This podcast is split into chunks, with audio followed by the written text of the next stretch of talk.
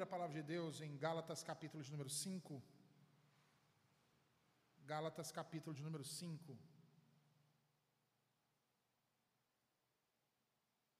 Gálatas 5. Assim diz o Senhor: Para a liberdade foi que Cristo nos libertou. Permanecei, pois, firmes e não vos submetais de novo a julgo de escravidão. Até aqui, meus irmãos. Nas últimas duas semanas, nós vimos que a liberdade cristã é como uma ponte estreita sobre um lugar onde dois rios poluídos se encontram, um chamado legalismo e outro chamado antinomismo. Nós vimos que o cristão ele não pode perder o seu equilíbrio e cair dentro dessas águas contaminadas por esses dois terríveis males. E na nossa última exposição, nós falávamos acerca ah, do que diz a nossa confissão de fé no tocante à liberdade cristã, na sessão de número 3, em que lá nos era dito que aqueles que, sob o pretexto de liberdade cristã, cometem qualquer pecado ou toleram qualquer concupiscência, destroem o fim da liberdade cristã. E nós falávamos sobre isso aplicando a prática antinomista. Né?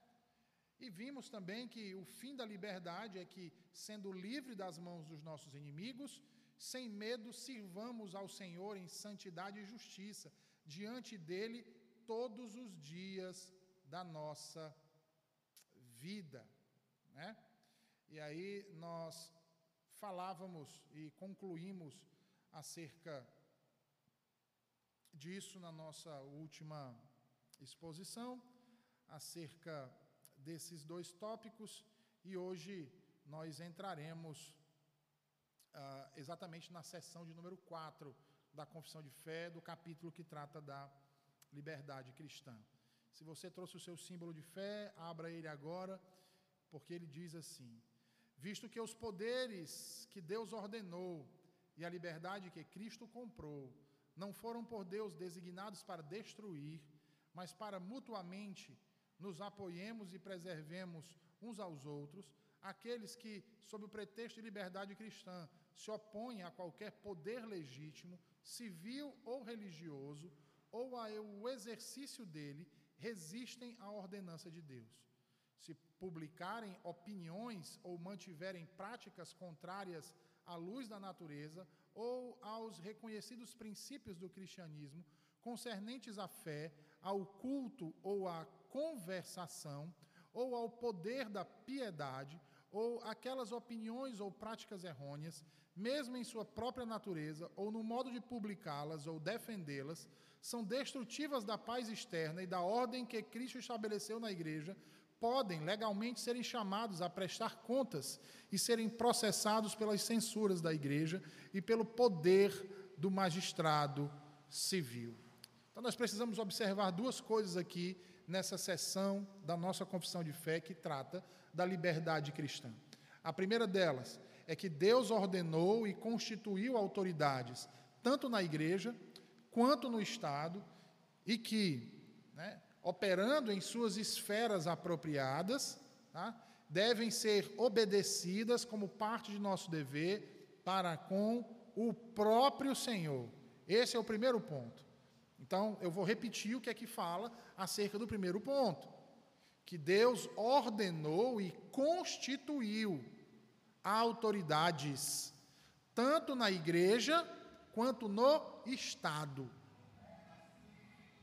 A gente diz que igreja e Estado a gente representa como esferas, tá? Cada um em suas respectivas esferas igreja e Estado. Essas autoridades, ordenadas e constituídas por Deus, devem ser obedecidas, como se estivéssemos obedecendo ao próprio Deus. Por quê? Porque eles são deuses? Não, não é porque eles são deuses, mas porque foi o próprio Deus quem os constituiu para esse fim. Tá? Que fim? Aí vem o segundo ponto: exercer a sua autoridade dentro da sua própria esfera. Então, um, um, uma autoridade religiosa não pode interferir no Estado. Uma autoridade do Estado não pode interferir na igreja. Vocês estão entendendo? Cada uma é autoridade para ser obedecida, mas dentro das suas respectivas esferas. Certo? Então, veja, como nós temos enfatizados até aqui, né, a gente tem enfatizado isso, nós fomos libertos, né, não para se opor àquilo que Deus ordena, tá, mas para obedecer. Por quê? Porque Deus nos criou com um senso, irmãos, de duplo dever: um dever espiritual e um dever político. O dever da jurisdição espiritual diz respeito às coisas da alma, ao dever do homem quanto à vida piedosa, ao culto a Deus. Já o dever político diz respeito à vida, às coisas da humanidade, da civilidade. Uma regula o aspecto interior da vida, a outra regula o aspecto exterior da vida. Então, em cima disso, aprove ao Senhor levantar homens a fim de garantir que essas prerrogativas fossem asseguradas a toda a humanidade, não somente aos crentes. Tomando-os como seus instrumentos para executar assim toda a sua obra. Toda a sua obra. Você quer ver uma realidade latente disso? Abra sua Bíblia aí em Isaías capítulo 45.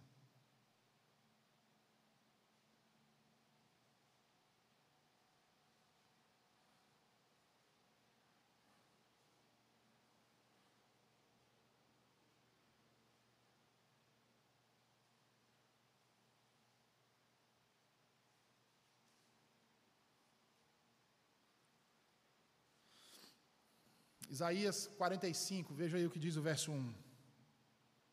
Assim diz o Senhor ao seu ungido, a Ciro, a quem tomou pela mão direita, para abater as nações ante a sua face, e para descingir os lombos dos reis, e para abrir diante dele as portas que não se fecharão. Versículo 2, olha o que Deus diz: eu irei adiante de ti, endireitarei os caminhos tortuosos, quebrarei as portas de bronze, despedaçarei as trancas de ferro, dar-te-ei os tesouros escondidos e as riquezas encobertas, para que saibas que eu sou o Senhor, o Deus de Israel, que te chama pelo teu nome, por amor do meu servo Jacó e de Israel, meu escolhido. Eu te chamei pelo teu nome e te pus sobrenome, ainda que não me conheces. O nosso Deus, ele não é um Deus que reina apenas para os crentes. O nosso Deus é um Deus que reina sobre toda a criação, sobre todas as nações. E nós precisamos reconhecer isso. A ordem de Deus é que nos submetamos às autoridades, tanto autoridades civis, políticas, quanto as autoridades religiosas. Nós começamos a ver isso no estudo de Romanos, capítulo número 13, no domingo passado de manhã. O texto ao qual eu reitero mais uma vez aqui, Romanos 13, versículos 1 e 2, veja a ordem que Deus dá a todos os homens, não apenas aos crentes, irmãos. Ele diz: todo homem, todo, todo, judeu, grego,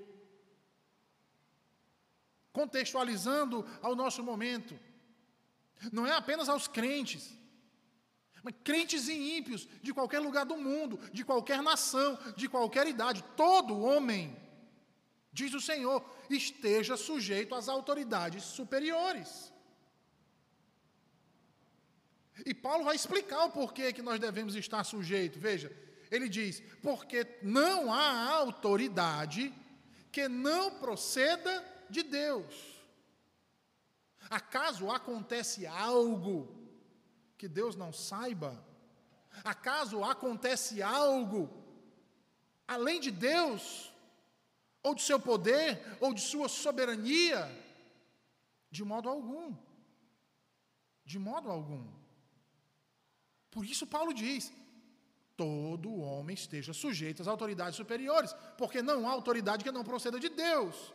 E as autoridades que existem foram por ele instituídas.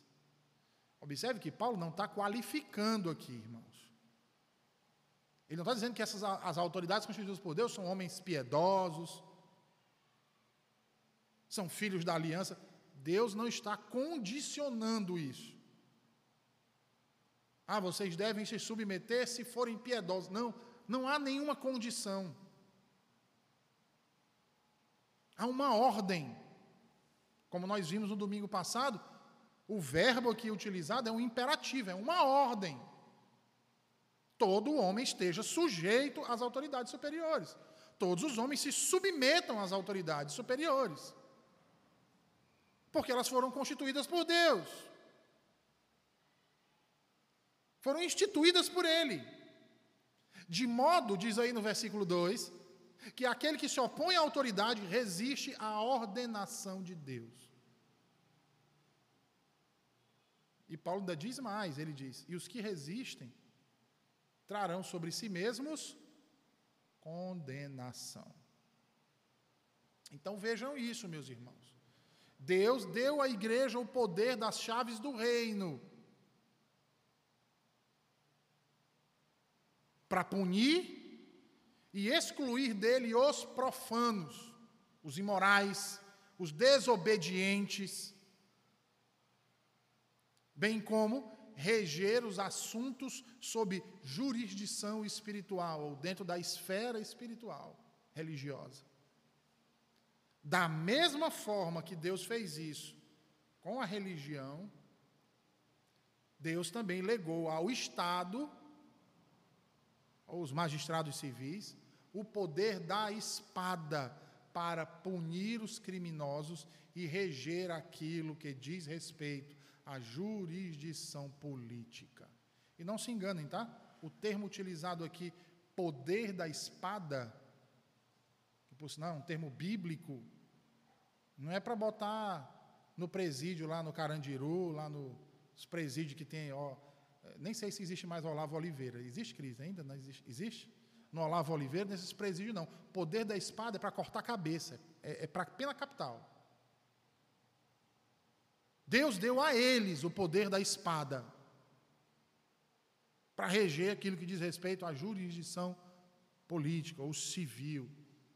Porém, meus irmãos, quando essas, veja bem, duas esferas, no entanto, quando essas duas esferas se confundem, ou uma usurpa a autoridade da outra, graves e terríveis problemas são causados e a verdadeira liberdade é então atacada, vilipendiada. Um exemplo claro disso, e bem vívido das nossas lembranças, é quando ah, falamos da perseguição e execução dos protestantes no século XVI, por causa do decreto papal romano que proibia as traduções e as cópias das Bíblias para a linguagem comum.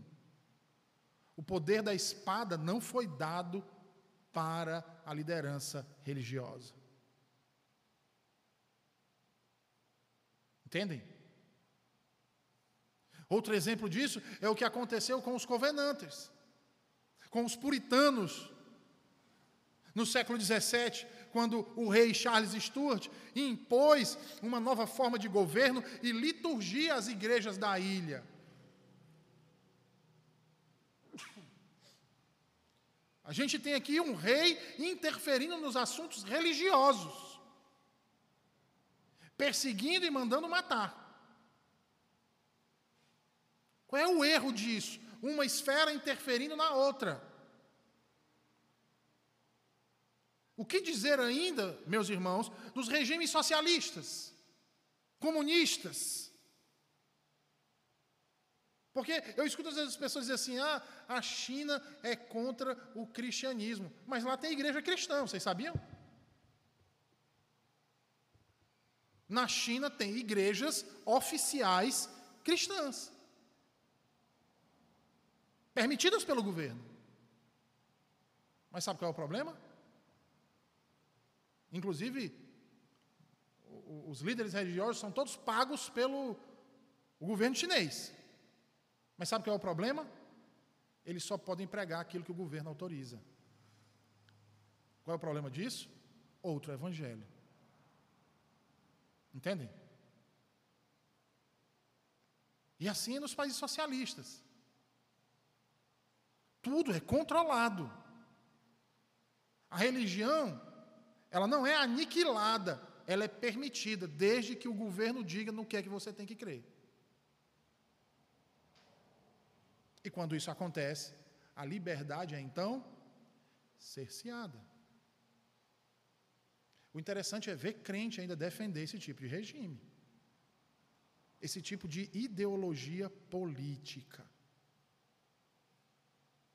Meus irmãos, esses são exemplos claros de confusão das esferas e nos mostram o mal terrível que trazem consigo a humanidade. Quer dizer, tem crente que defende o socialismo, mas é contra um Estado religioso. Vai entender isso. Por que, que é contra o Estado religioso? Ah, não, porque a religião vai querer mandar no Estado e vai começar a perseguir quem não pensa igual a eles.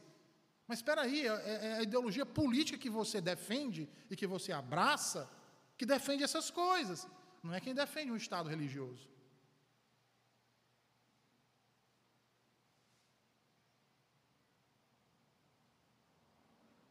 Não é nem um Estado religioso, um Estado confessional. Né?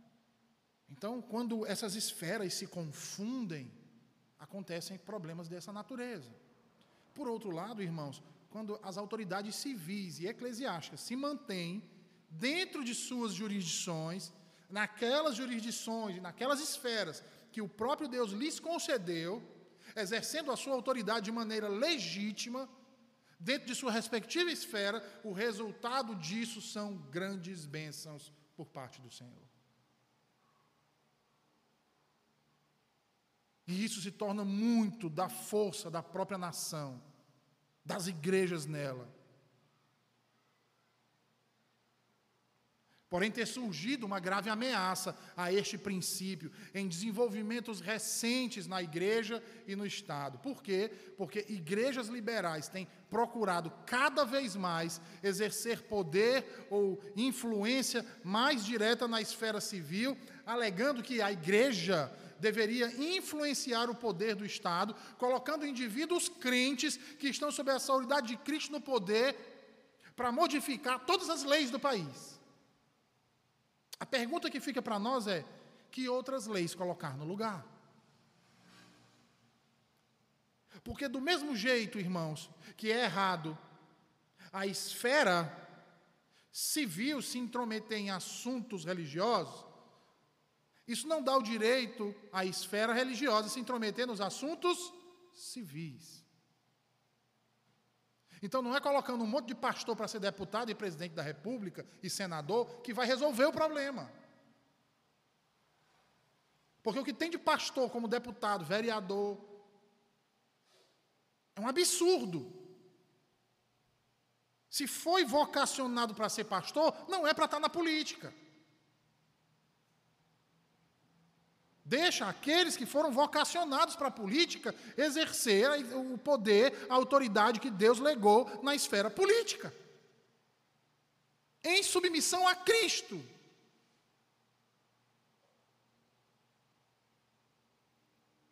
Se você foi vocacionado para ser pastor, exerça o ministério na igreja.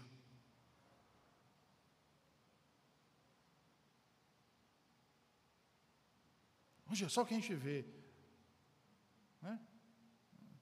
Ministro, não sei daqui, pastor fulano. Não era para ser pastor. Se é ministro, abre mão do mandato. Ou ele é pastor, ou ele é ministro.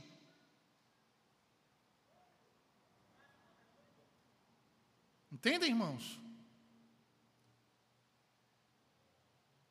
Nós precisamos de pessoas tementes a Deus, homens crentes na esfera civil. Nós não precisamos de pastores na esfera civil. Porque eles não foram vocacionados para aquilo. A vocação deles, a autoridade deles diz respeito a outra esfera, que não podem ser confundidas. Que isso fique bem claro.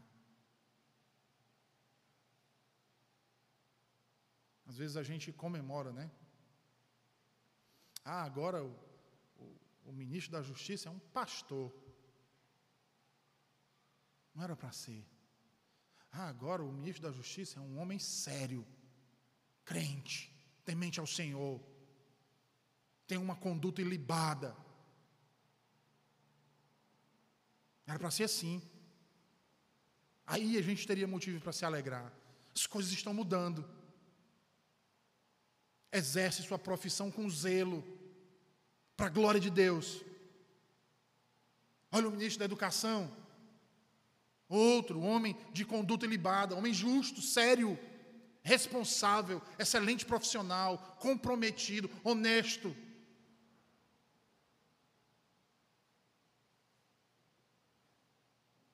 Olha o reitor da universidade. Ah, ele é pastor. Se ele é pastor, ele era para estar na igreja. Não era regindo a universidade. Ele não foi vocacionado para isso. Ele está enganando um lado ou outro. E trazendo caos na ordem que Deus criou. É isso que está acontecendo, irmãos. É isso que está acontecendo. E nós, como crentes, não podemos nos omitir para o chamado de Deus nas nossas vidas. Temos que parar com essa conversinha de que determinados ambientes não são ambientes para política não é lugar para a gente crente. Quem disse isso? Quer dizer que lugar para a gente crente é só dentro de igreja? E o ser luz no mundo morre aqui nas quatro paredes? Eu tenho que iluminar só aqui, lá fora não? Quanto engano estão na mente das pessoas. E sinceramente, irmãos, que o Senhor tenha misericórdia de mim, mas eu questiono todo pastor que se candidata a, a, a cargo político. Que é como se aproveitasse do momento. Entendem?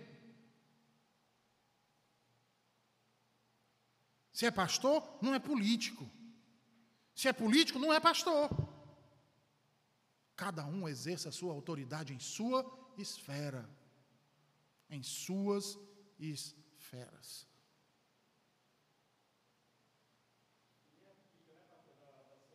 E ninguém abdica.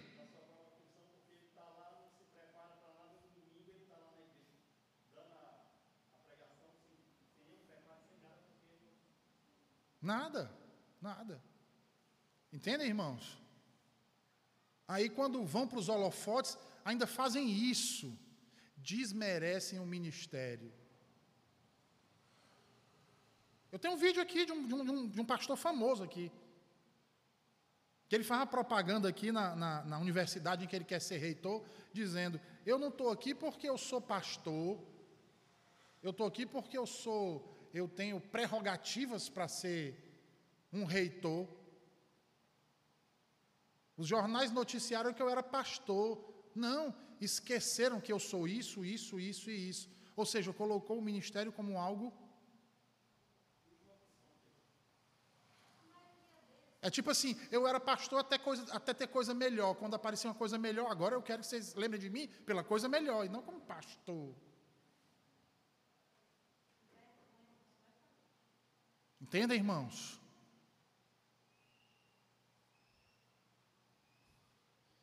Então vejam, essas pessoas em seus discursos defendem a não interferência religiosa nos assuntos civis.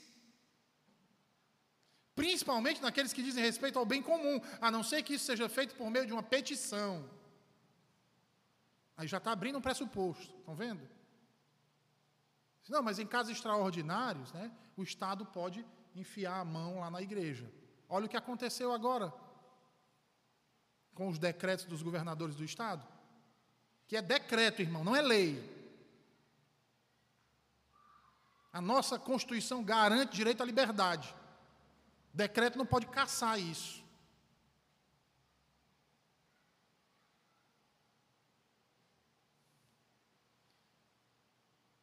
O Estado pode agir em detrimento da liberdade espiritual da igreja? Eles vão dizer: não, a não ser que haja uma petição e que seja para um bem comum, aí o Estado pode intervir na igreja.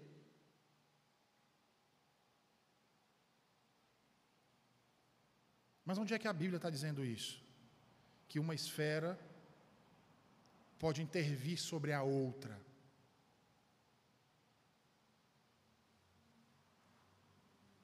Ah, Reverendo, mas e se em casos extraordinários o governo civil procurar a igreja para fazer uma consulta sem problema nenhum, não está interferindo nenhum nem outro, está fazendo uma consulta em um determinado assunto, sem problema nenhum. Agora, o que não pode é uma esfera interferir na outra. Porque na hora que isso acontece, as consequências são terríveis terríveis.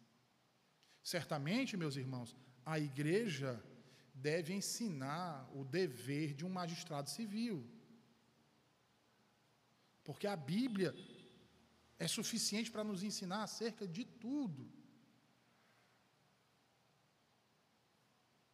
Como, por exemplo, ensinar que é prerrogativa do magistrado dirigir a ira de Deus sobre aqueles que praticam o mal, usando do poder da espada, que foi concedido por quem? Pelo próprio Deus. Mas para isso ele tem que agir com justiça.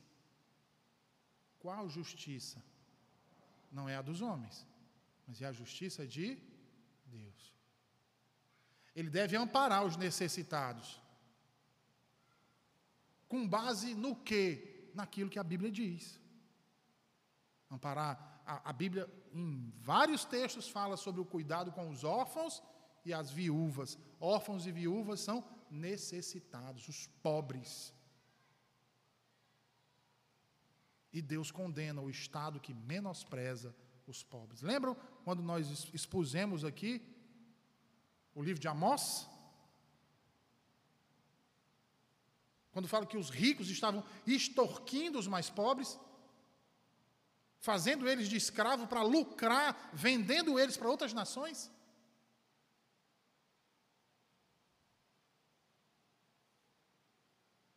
Então, a igreja tem um papel importantíssimo. Mas que ultimamente tem falhado, irmãos.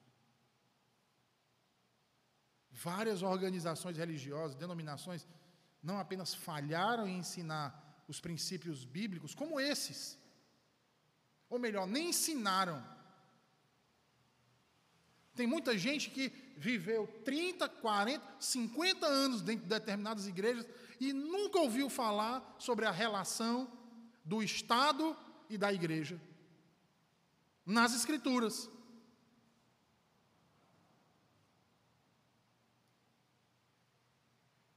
Basta olhar a quantidade de crente aí, rebelde nas redes sociais.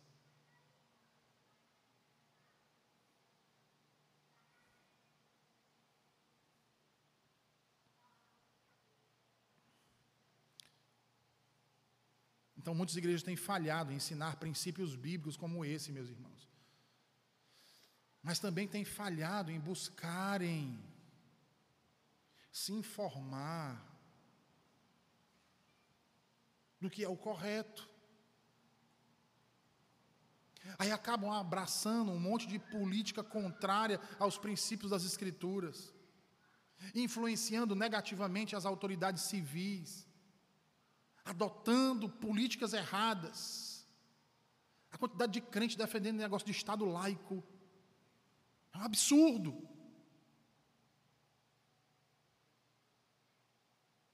Políticas como desarmamento unilateral, pacifismo travestido, abolição de pena de morte, abandono da soberania nacional para um governo mundial.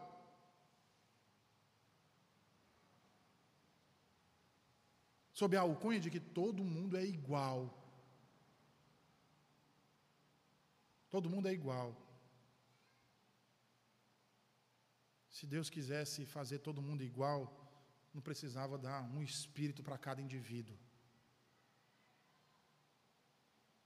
Nenhuma tonalidade da pele diferente um do outro, se Deus quisesse que fosse todo mundo igual.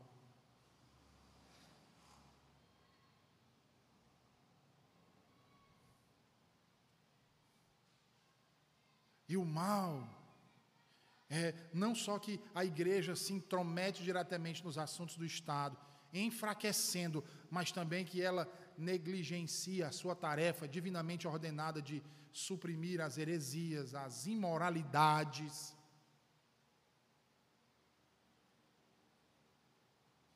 Colocando o dedo bem fundo na ferida, o que tem de conselho de igreja, escondendo adultério, pedofilia dentro da igreja, é um absurdo. Escondendo, irmãos. Às vezes a gente olha para os papistas e vê a atitude do, dos papas, dos bispos, dos cardeais, encobrindo um monte de padre pedófilo, trocando de, de, de uma determinada localidade para outra, encobrindo seus casos, sumindo com arquivos, provas, comprando testemunhas para ficarem caladas. E nas próprias igrejas ditas protestantes se faz pior. Porque não se pune a liderança, se pune muitas vezes a família, que passa a ser perseguida.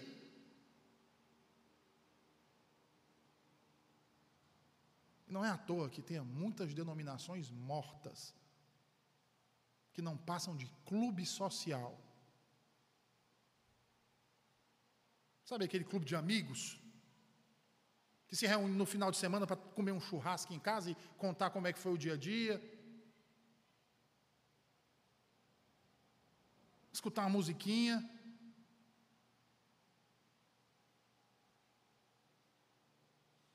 É isso que tem virado inúmeras igrejas, inúmeras denominações. Não tem evangelho, é clube social. Uma palavrinha de motivação, é isso aí, meu irmão, parabéns, você está indo bem, ó, que você tenha muito sucesso no seu emprego. Se apavore não, essas dificuldades passam. Você é um vencedor, você é um vitorioso.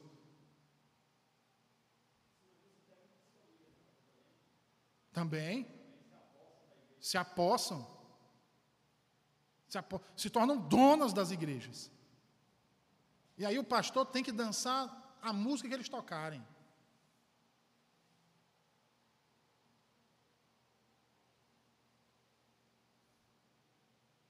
Ah, meus irmãos.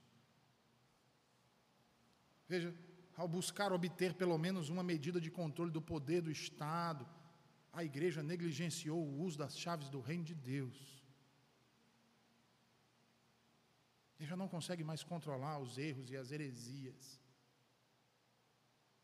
Porque se fizerem isso, fecham as portas.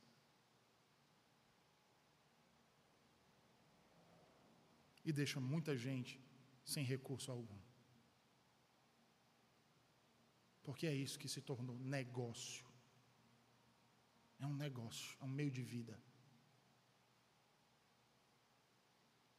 O camarada não quer nada com a vida dele. Ah, bota ele para ser pastor. O que ele falar lá, os irmãos vão dar o dízimo e vão sustentar ele.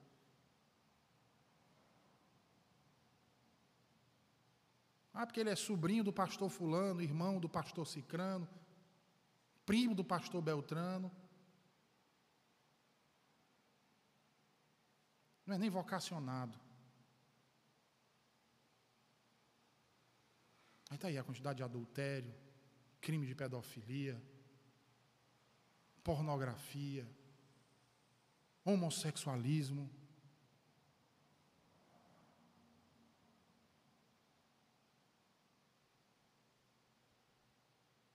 Que liberdade é essa, irmãos?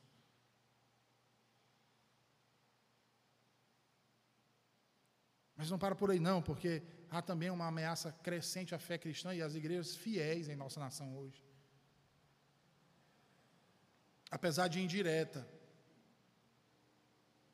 Pois não provém de interferência direta nos assuntos da igreja. Antes vem de, de uma tendência crescente de controle estatal, por exemplo, da educação e coisas semelhantes. Aniquilação da família tradicional. Então, família não é constituída por um homem ou uma mulher e a prole que advém dessa relação. Não. Isso não existe. Isso não é família. A família é constituída por aquilo que caracteriza uma relação de dois indivíduos, independente se é homem ou mulher, e outros indivíduos sob seus cuidados. Por isso é que não querem mais nem chamar de pai nem mãe, são cuidadores ou tutores. Até porque pai e mãe é um conceito retrógrado. Né? Porque tem a linguagem aí, binário, não binário, né? Não pode mais chamar menino, é menine, né? Menine.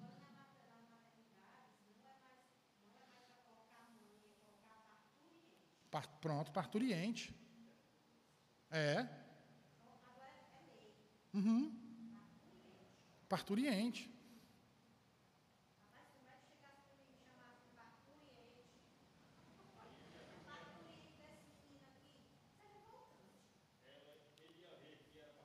Não, gen, é, é, irmãos, parturiente, genitora, tutora, diz assim, não, é mãe. Não, não, peraí. Mãe é uma outra história.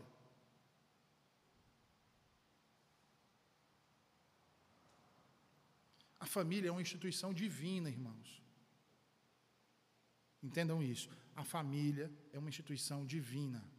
Como a igreja é uma instituição divina. Como o Estado é uma instituição divina. E Deus deu autoridade e responsabilidade pela educação dos filhos aos pais, em vez de à igreja ou ao Estado. Isso não significa que a igreja e o Estado não tenham autoridade a esse respeito. A igreja tem a autoridade e o dever de cuidar para que os pais criem seus filhos na doutrina e admoestação do Senhor. O Estado também tem o direito de exigir educação suficiente para permitir que os cidadãos conheçam e cumpram seu dever e obedeçam às leis do país. Mas o Estado não tem o direito ou autoridade para excluir Deus do processo educacional, como fizeram.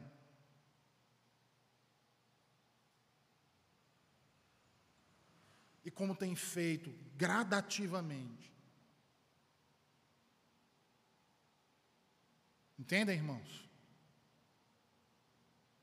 A geração que vive hoje é uma geração que não foi criada para serem homens e mulheres, futuros pais e futuras mães. Não, é uma geração feita para ser filho, menino o resto da vida. Por isso são tão mimados e não sabem o que fazer quando têm filhos. Porque não foram educados para ser homem e mulher para assumir responsabilidade. Ah, tem alguns que não chegaram na idade para isso, certo? Concordo.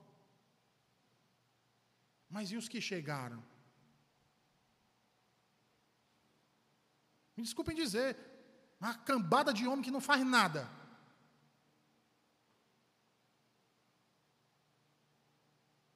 E por favor, me entendam, tá? Que passa o dia lavando roupa, lavando louça e varrendo casa. Eu não estou dizendo isso que o homem não pode lavar uma louça, o homem não pode lavar uma roupa, o homem não pode varrer uma casa. Não é isso que eu estou dizendo.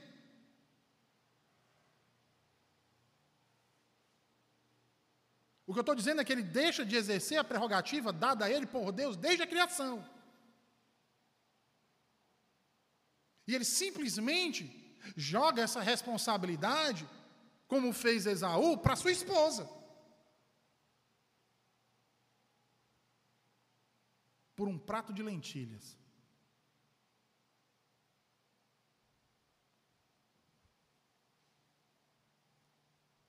Um prato de lentilhas.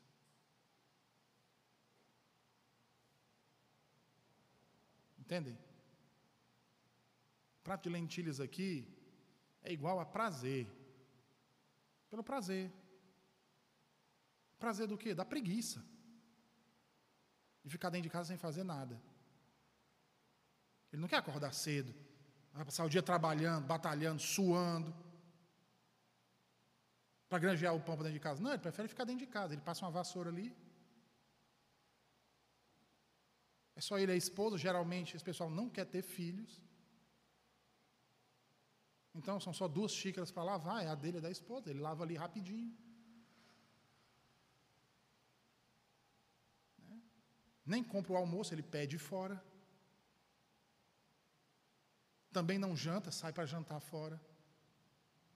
Se duvidar, não é ele que dirige o carro, é a esposa. Lembrando que não tem problema nenhum a mulher dirigir o carro, tá? Não é isso que eu estou dizendo. Eu estou dizendo é, é da omissão do papel de homem. Aí o dia que tem um filho, qual é o projeto de espelho que ele vai ter? De homem? Nenhum, irmãos. Nenhum. Se que eu seja bem sincero, a gente tem uma geração de pai que prefere passar o dia sentado na frente da televisão, jogando videogame, do que cuidar dos próprios filhos. E que o dia que a esposa chama a atenção, ele se revolta. Sai de casa, ameaça sair de casa. como um filho rebelde. Quando o pai diz: Chegou a hora do videogame, passa para a cama para dormir. Ah, pai! São os maridos hoje em dia. Só fazem as coisas se a mulher disser. Faça isso e faça aquilo. Se ela não disser, ele não sabe o que fazer. Porque ele não foi criado para ser um homem. Ele continua sendo filho, com 40 anos de idade, mas filho esperando a mãe dizer alguma coisa.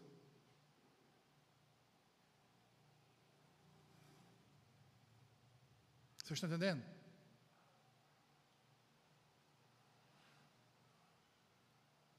Aí o que é que os filhos aprendem? Só que os filhos aprendem a deficiência dos pais e eles ampliam isso aí. Eles ampliam. Então, ai da próxima geração. Ai da próxima geração.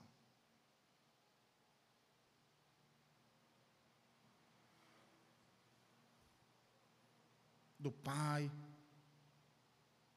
que não conseguia nem dormir porque não estava conseguindo um emprego.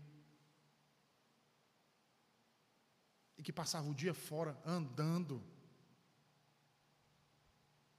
Porque nem dinheiro para pegar um ônibus, tinha uma condução, mas passava o dia andando de um lugar para o outro deixando currículo, pedindo, porque tinha noção de homem, responsabilidade. Essa molecada de hoje não quer responsabilidade com nada. Só pensa em diversão. Preste atenção.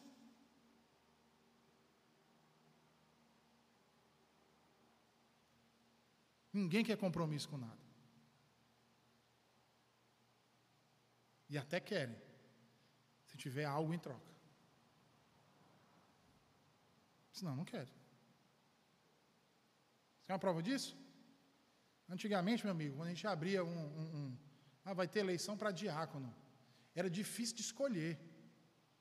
Da quantidade de gente querendo servir. E era engenheiro, médico. Querendo servir como diácono. Semana inteira trabalhando. Hoje em dia o camarada passa a semana sem fazer nada. E quando chega na eleição da igreja, eu declino, eu declino, eu declino, não, não quero, não dá para mim.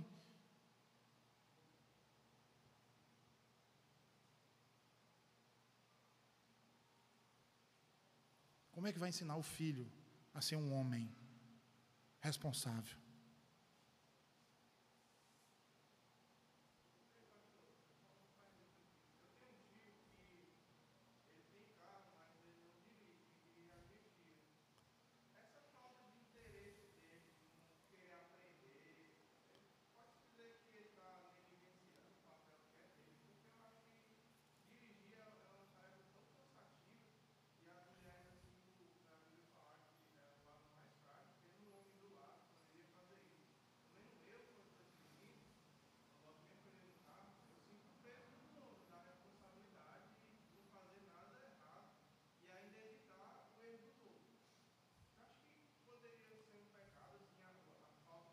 A negligência, sim, sim.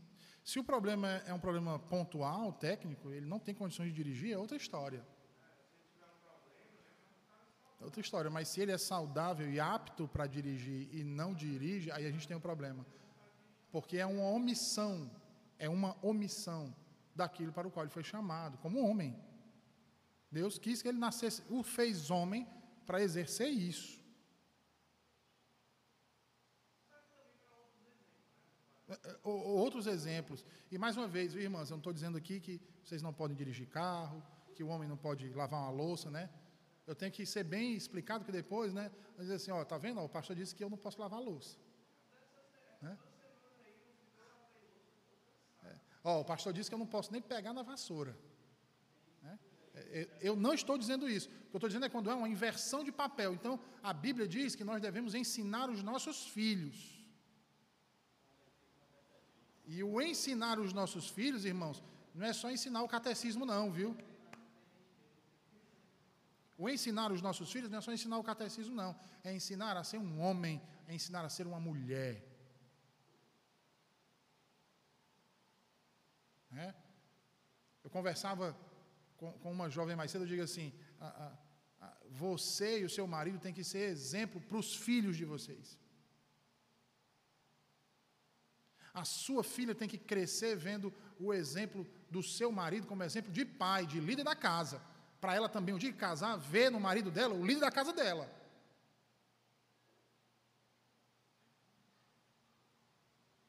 O seu filho tem que crescer vendo a mãe dele submissa ao marido e você dando o exemplo de respeito, amor, dedicação e cuidado dela e deles para que ele, quando casar, faça a mesma coisa com a família dele. E não o contrário.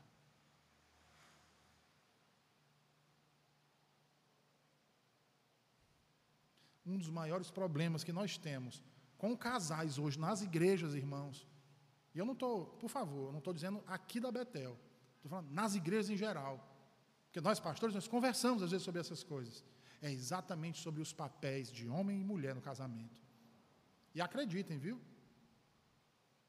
Não são os homens achando impedimento para exercer o mandato que Deus lhes deu, não. Mas são as esposas dizendo: meu marido não quer ser homem. Ele tudo espera por mim. Ele tudo quer que eu faça. Ele só faz alguma coisa se eu disser. Se eu não disser, ele não faz. E, e quando eu digo assim, amor, é para tu ter feito isso. Ah, amor, desculpa, é porque eu não sabia. Minha mãe é que mandava eu fazer as coisas lá em casa. Em última instância, ele está chamando a própria mulher de, de, de mãe.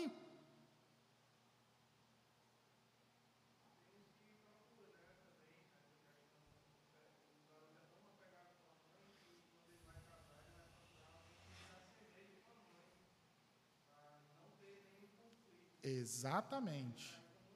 Uhum. Exatamente. Então, como nós vamos ensinar os nossos filhos? Como nós vamos exercer as prerrogativas que dizem respeito à nossa esfera, como pai, como mãe, como família, como instituição de Deus? E aí o que a gente faz? A gente delega para os outros. Então, eu taco os meus filhos numa creche, esqueço eles lá, passo o dia trabalhando.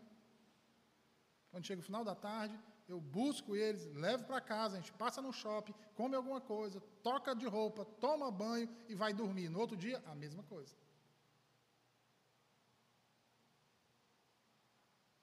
Eu delego as minhas funções ao Estado. Vai, Estado, cria o meu filho. Um Estado ateísta. Aí chega o final de semana, eu venho para a igreja e faço o quê? Não tem cultinho aqui não, porque meu filho tem que ir para o cultinho.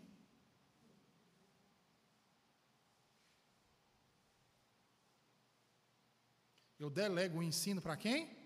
Ah, é a igreja. Ora, se eu passo a semana delegando para o Estado, no final de semana eu tenho que delegar para quem? Ou para a vovó, ou para o vovô, ou para, ou, ou para a igreja. Por quê? Porque eu não quero ter responsabilidade de pai e nem de mãe.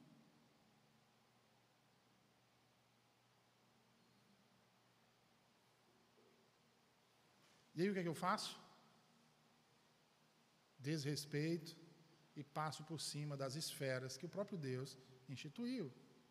Qual é a família do futuro, irmãos? Nós precisamos despertar para essa realidade. Porque essa realidade está chegando próximo de nós. Se não já tiver chegado na casa de muitos. Aqui. É trágico, irmãos, ver que essa violação do princípio bíblico tenha ocorrido sob pretextos de, abre aspas, amor.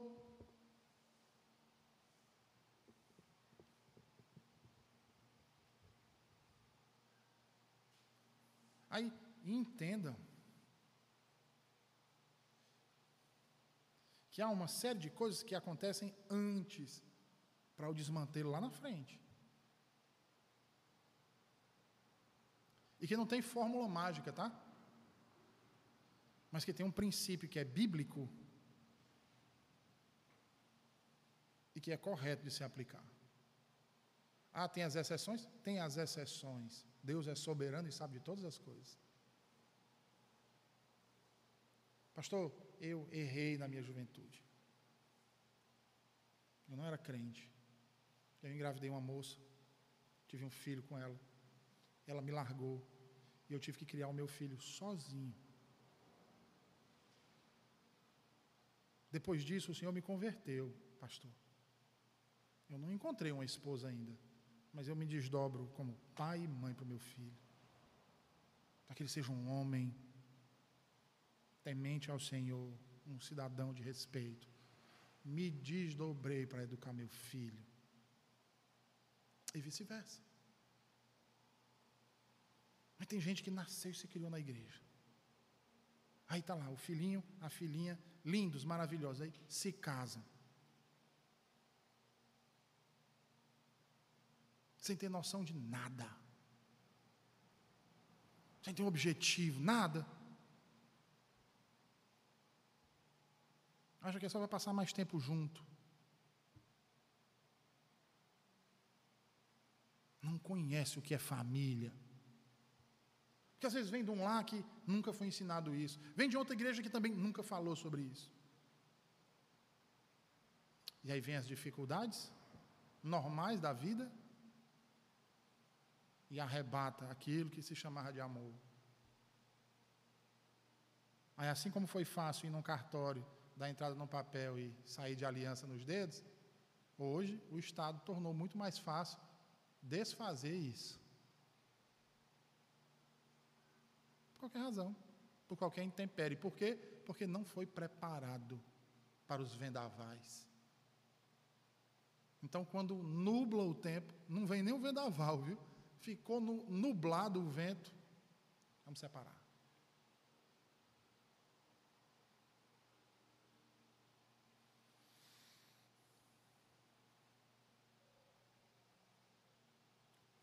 Ah, meus irmãos, isso é terrível.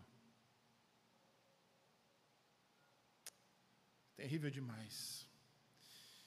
Então, meus irmãos, nós, ah, falando sobre essas esferas e a liberdade que cada uma tem, os deveres que cada uma deve ah, executar dentro cada uma de suas esferas, nós ah, não queremos ah, dizer com isso que uma não possa ah, ah, consultar a outra para determinados assuntos.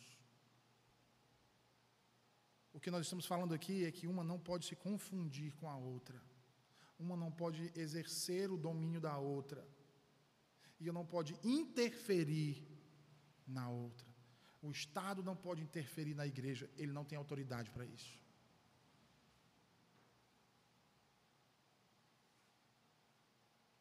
A menos que a igreja entregue o indivíduo ao Estado. Por quê? Para que seja feita justiça. Romanos 13. A igreja não pode prender ninguém. A igreja tem as chaves do reino. O poder da espada foi dado aos magistrados. E a igreja as chaves do reino. Mas sobre esse princípio da separação adequada entre Estado e igreja, a gente vai tratar melhor nas nossas exposições uh, que nós estamos tendo aqui do capítulo 13 da Epístola aos Romanos. Tá? Uh, mas nós precisamos entender, para finalizar hoje aqui, que quando uma dessas esferas interfere na outra, elas são destrutivas da paz e da liberdade e contrariam a ordem que Cristo estabeleceu. Tá certo? Então, atentemos para isso e vivamos a verdadeira liberdade com a qual Cristo nos libertou. Cristo nos libertou da morte, do pecado e desse mundo vil, para vivermos para a glória de seu santo nome, em obediência àquilo que ele nos ordena. Deus não nos tornou autônomos, mas nos fez seus filhos, e como filhos devemos obediência, honra e respeito aos nossos pais, mais ainda ao nosso Pai celeste. Tá certo? Vamos ficar de pé, meus irmãos. Vamos orar a Deus e agradecer a Ele pela doutrina de hoje. Senhor Deus bendito, nós te agradecemos por tua palavra que foi ensinada durante esse período, Senhor, pouco mais de um mês, a respeito da liberdade cristã. Nos ajuda, Senhor, a colocar em prática os teus ensinamentos e a vivermos de modo a honrar o teu santo nome. Livra-nos do mal, em nome de Jesus. Amém.